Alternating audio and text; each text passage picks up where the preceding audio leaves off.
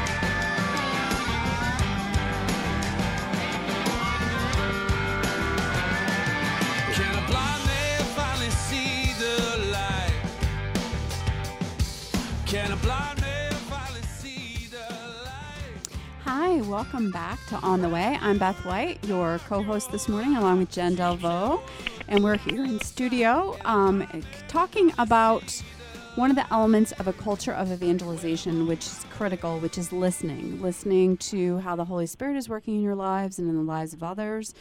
Listening to your church, listening to the community around you, listening to the needs, and then responding to those clearly. But the importance of not just having all the answers, but literally listening. And so next up, we have Carrie Weber, who is a executive editor of America Magazine. Sorry, I'm cheating with my notes here. Good morning, Carrie. Good morning. Thank you so much for having me. Absolutely. Thank you so much for being with us. So when I started my job just a little bit about 5 years ago, I noticed some statistics out there that showed that there were a decline of women in the church. And I found that very fascinating. And 5 years later, that decline is increasing rapidly. So I looked at a statistic recently, and it said 69% of the church in 2016 was made up of women, and now it's about 50% of the church. The decline is happening pretty rapidly. And so I know that's not the reason why you potentially undertook, but I was looking around for some research on Catholic women, and I ran across the America Magazine undertaking of interviewing Catholic women all over the country. So I wondered if we could just talk a little bit about this study and the purpose of it. Yeah, absolutely. So we, the study started because I was doing something like what you were describing, which is looking around for statistics about Catholic women. And I was writing an editorial at the time. It was an opinion piece, and I started to write things like, Catholic women think X or Y. Right. And then I realized that I had no data to back that up. So I said, all right, I'm going to go and find some. And then I couldn't find a lot of comprehensive data on this. Women were surveyed as part of larger surveys mm-hmm. that interviewed both men and women, but were rarely the focus of that questioning. So I went to Father Matt Malone, our editor-in-chief at America, and I said, can we do this survey? And he said, sure, yeah, let's go for it. So, we wanted Catholic women to be able to actually tell us what they thought rather than us sort of assuming, just guessing yeah. or mm-hmm. projecting our own thoughts onto large groups of people. So we wanted it to be comprehensive. We spoke to over 1,500 Catholic women through these surveys, and they answered their questions online. And Mark Gray said, he is over at CARA, he's works with their data there, said that often that means that people are more likely to give honest answers when they're answering some of these survey questions online. So we, because there's not that sort of, guilt or shame mm-hmm. associated with answering mm-hmm. questions. If you think, I don't want to tell someone how often I go to Mass, I'm going to, pad this a little bit. So it was an interesting study, we thought, to find out that information, to find out what people, what women think, and to then hopefully apply that information to make our church a better place for men and women. So, Carrie, one of the interesting things, I saw a Post article where there was a lot of feedback, negative feedback about how you defined Catholic women. So could you share with our listeners how you defined Catholic women? Yeah, sure. So for statistical purposes, the question we asked women were, are you Catholic? And if they said yes, we then asked them the other questions, and we being the survey gathering company on our behalf. But it that is the qualification for being Catholic here, and theologically the qualification is baptism, right? It leaves an indelible mark on us, and so women were self-identified as Catholic, and we got a lot of reactions saying that the only answers that should matter are the ones that of the women who went to Mass weekly. You know, those are the quote-unquote real Catholics. But I found this to be a pretty problematic response because, you know, absolutely there's value in looking specifically at the data of the subset of those women surveyed.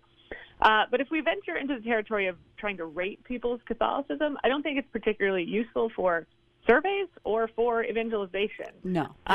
Many of these women, you know, maybe they don't go to Mass each week, but something about their faith has stuck with them to the point that they will identify as Catholic to in like a random survey where no one's, you know, going to judge them one way or the other. They still consider this enough of their identity. And it's our job to bring them closer to the center of the faith and not push them further to the margins by saying, oh, your voice doesn't count in this survey. So that was interesting. Just over 50% or just under, it was around 50-50, attend Mass regularly, which is weekly or more, right? And then it became less than that. But what was fascinating is that 96%-ish, 94% indicated that they believe in God, with only about 16% saying they have some doubts sometimes. So the overwhelming number of these women believe in God, even if they're not at Mass, and they also have a pretty strong rate of prayer. Did that surprise you? That they believed in God even though they didn't go to Mass? Yeah, well, that they actually believed in God, so there was no doubts. That's not why they weren't there. And they also have an active prayer life, it seems, even though they're not affiliated with a particular church, attending Mass. Yeah, no, in some ways that did not surprise me. Because I know a lot of people who, identify as Catholic but have felt alienated by one part of the church or another, or have a faith in God, but have become a little bit apathetic about what the church itself has to offer them. I see this happening anecdotally, so it didn't really surprise me at the same way to see that sort of show up in the data. A lot of women that I spoke to described the Catholic Church as their home, and in the sense that you can't change where you're from. It's almost like a hometown. This is where we're from, and a lot of people have complicated relationships with the places they're from, but you can't change it. That's it. This is part of who they are, and I think that's also why women often spoke of feeling hurt or rejected or disappointed by the church, and why that hurts so much, because it is this sort of real sense of identity and, you know, where they're from. Another statistic that I found really helpful to put this in context is that 79% of the Catholic women we talked to said that helping the poor was somewhat or very much important to their faith, and receiving the Eucharist was somewhat or very much important to their faith. For the Eucharist, it was 69%. Now, these numbers are maybe lower than we would like to see. You know, these are important parts of our faith. We'd love everyone to say 100%. This is very important. But most women surveyed seem to kind of get the gist of what the church values and what the gospel asks of us. And so they are, as you say, not like totally alienated from the church, but maybe don't quite see what the parish life or what the institutional church has to offer. And that's where I think, you know, we can do a lot of work, because if 45% of women feel that the Eucharist is very important to being Catholic, but only 24% of women are actually showing up weekly to receive it, we have to ask ourselves, you know, what is keeping them away? Right. I found what was interesting as well is that there were very few in this list. They're self-identified, So they said they were Catholic, so that's at the gate. But very few had ever thought about leaving the Catholic Church and going somewhere else. I think that's interesting how you said home, that they feel like this is their hometown and where they're from. But they must not have a sense, many of these women who do not participate regularly, do you think they lack a sense of belonging and an inclusion? Is that part of what you think is happening, where they feel sort of rejected? Yeah, I mean, I think so. Some people spoke about, having been specifically, alienated by either church teaching or a particular parish or something, some personal experience. But I think actually the overall sense that we got from the data was it was less that people were offended and more that they were having trouble finding the institutional church as relevant to their lives. And I think, they overall nearly among Catholics less involved in parish life, 44% were not very likely to speak to anyone else about their faith. They just sort of had it in like this personal sense. They didn't really have someone to talk to. Only about half the women we spoke to felt comfortable, talking to a family member about their faith. So I think that a lot of times people, women have sort of a personal sense of faith, but have, for one reason or other, not necessarily connected with that larger community. And it's hard to put a single answer on that. But I know some women spoke of not really being able to see or imagine a role model of in the church, sort of in a physical day-to-day life of, like, what does it look like to be a woman in the church? There are saints, and there is a history of great women in the church, but on a day-to-day basis, people who were less involved in the church were less likely to know about women in the church. And so it became like this sort of vicious cycle where if you're not going to Mass, you don't see maybe the women who are actively involved in making a parish happen, and you feel like maybe there's no place for you. And that's where bringing people in, literally just in the door sometimes, can help, because they can see the way in which women are, in fact, involved. So we're going to continue our conversation after the break, Carrie, and I want to talk a little bit about what some things that you gleaned from this could be of benefit for us in the world of evangelization. Sure. So from speaking to a lot of the women, I did a follow-up story with some interviews with one woman who was actually in the survey, and then a number of other women nationally in the church. And from these interviews, I got the sense that a deliberate mentoring of Catholic women as professionals, either in their own professional life or particularly in the church, would be very helpful to people because of the sort of disconnect that I mentioned before, this sense that they didn't have anyone to talk to about their faith life. And this sense that if you want to be involved in the church, you can be involved in person, you can be involved in it at the parish level, but you can also be involved in it professionally.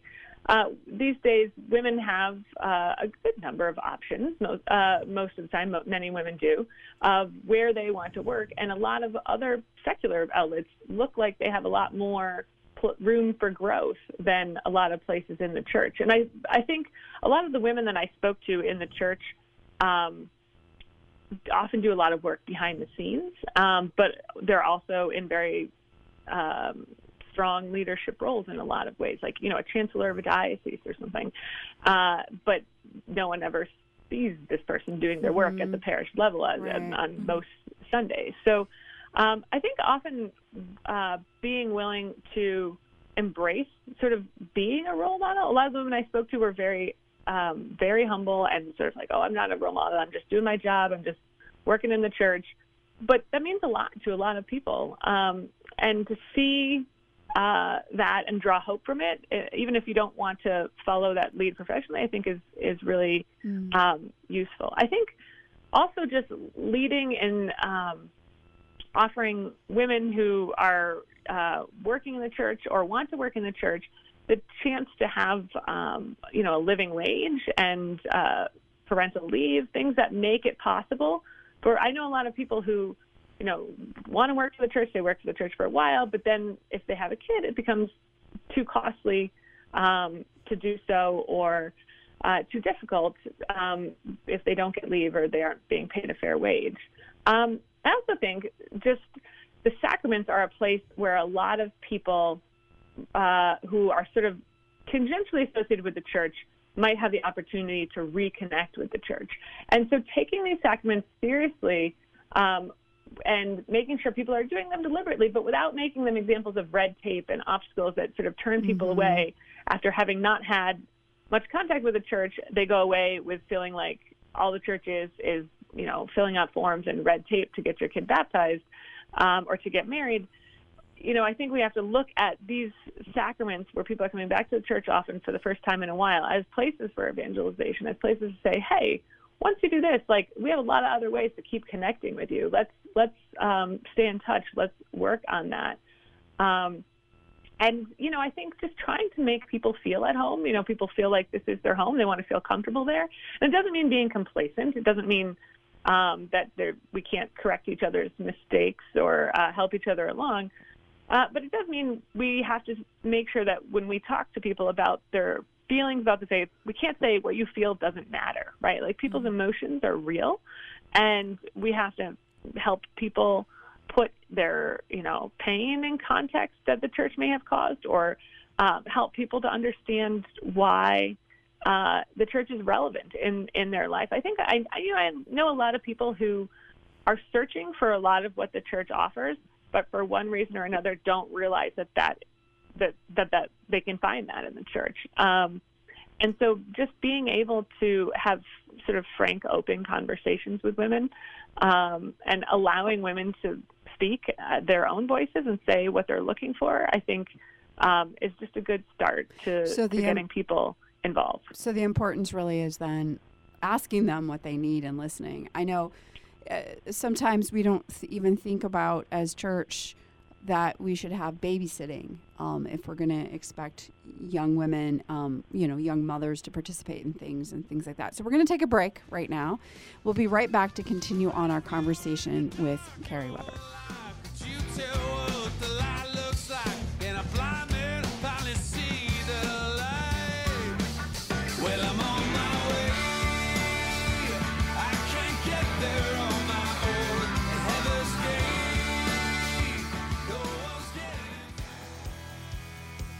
Caring adults make all the difference in the lives of adolescents. Catholic Charities understands this, and our mentorship program provides a free opportunity for youth living in Lake County to spend time, virtually, with volunteers who genuinely care about them.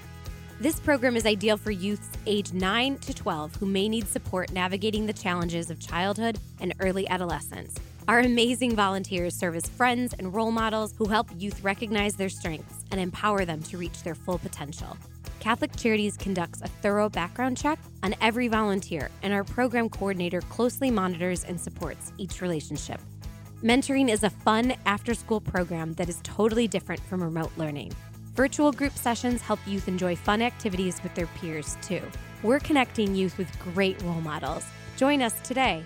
To learn more, call 312-937-3375. That's 312-937-3375.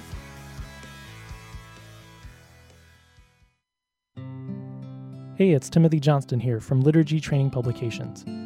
Over the past few months, I'm sure you've found yourself at home more, whether it's working from home or watching live stream masses on Sunday mornings. As we began adjusting to this at the beginning of the pandemic, one of the things I missed the most was gathering with friends at the parish. That's why we at LTP have created this new virtual gathering series called Living the Sunday Word. We meet virtually on Thursday evenings each week and reflect on the upcoming Sunday readings. And with that, we share stories to help us more fully reflect on the Word of God. I'm inviting each of you to join us, a group of friends meeting virtually from all parts of the country. So visit ltp.org for more information and to register. You won't want to miss this. Take me home. I'm a walk in the light with you.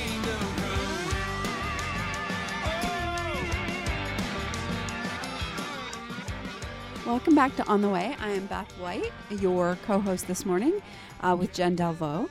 And we are continuing our conversation about the importance of listening. And we are talking to Carrie Weber, who is an executive editor of America Magazine. And in 2018, America Magazine undertook a pretty comprehensive study of Catholic women, about 1,500 Catholic women. And you can Google through America Magazine and look for the Catholic Woman Study, and you can get a PDF of that through the CARA, right, Carrie? Where you can actually see the data itself and get an understanding of some of the background here. So we were talking a little bit before the break about what we can learn from this in terms of evangelization and how to help women connect. And so one of the things from some of the other studies that I've read, Carrie, is that part of it is women are just seem to be way busier today than they have been in previous generations, balancing a job, home, all the activities perhaps with their children are undertaking. And church, while is lovely, because it's interesting, because you said sometimes it's very personal, because it's for them, sometimes it gets lost because it's not a part of the community, it's not a part of their family necessarily. Do you have any thoughts about that at all? About how women get sort of disconnected from church and community because of their busyness?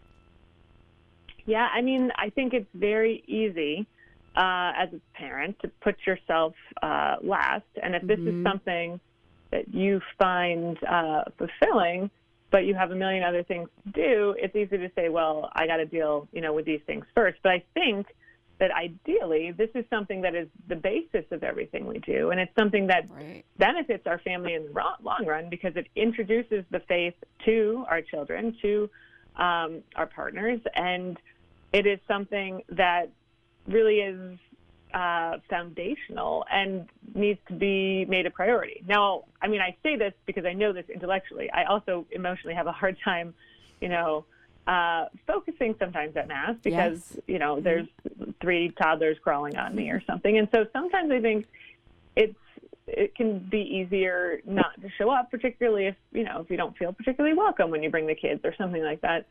But ideally, it's not just a personal thing, right? That it's something that we have, our own relationship with God, but that means that we should be in relationship with one another, and that those relationships should help to build us up, and maybe even give us the energy to do more than we thought we could do, or to just have the peace of mind and the calm and a sense of purpose and calmness to do just the things in front of us that day.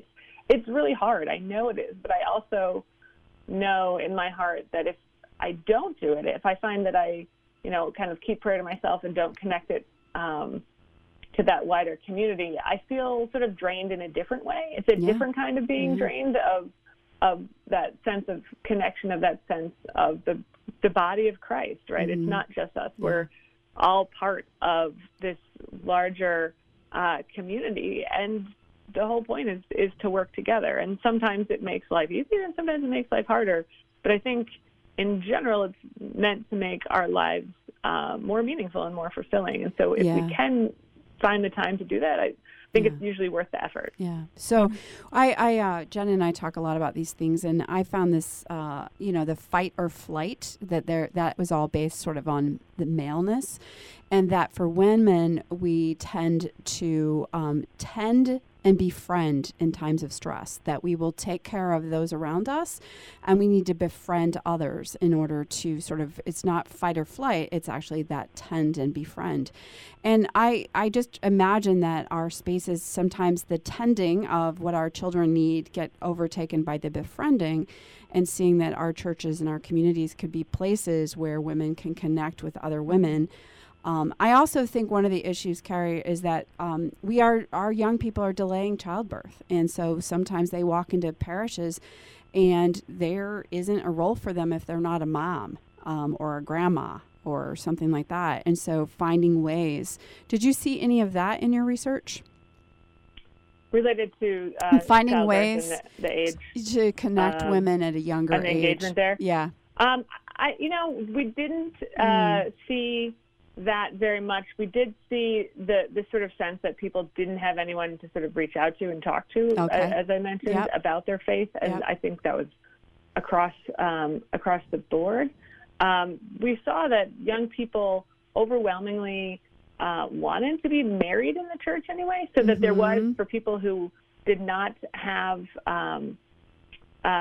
kids yet, or maybe had kids but were in a relationship as a younger person, we're looking to kind of formalize that relationship within the church, right? And to do that, and I think that means something, right? Yeah, that it means that even though people are like disconnecting in other ways, they still see this as a place that could welcome them in that stage of their life.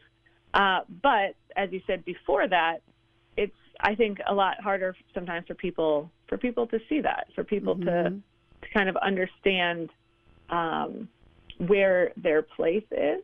And I think that's where we need to make sure that our ministries are just good for people in general, like that, and that we don't necessarily have.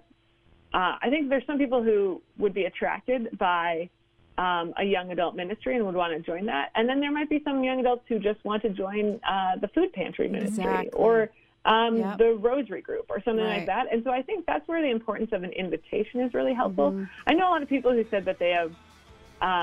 Carrie, and no Carrie, one spoke to them. We're going to have to wrap up our conversation. Our time is up, believe it or not. I'm so sorry. Right. So thank you so much for your time and for all of your wisdom. We appreciate it. Thank you so much, Carrie. Thanks for having me on.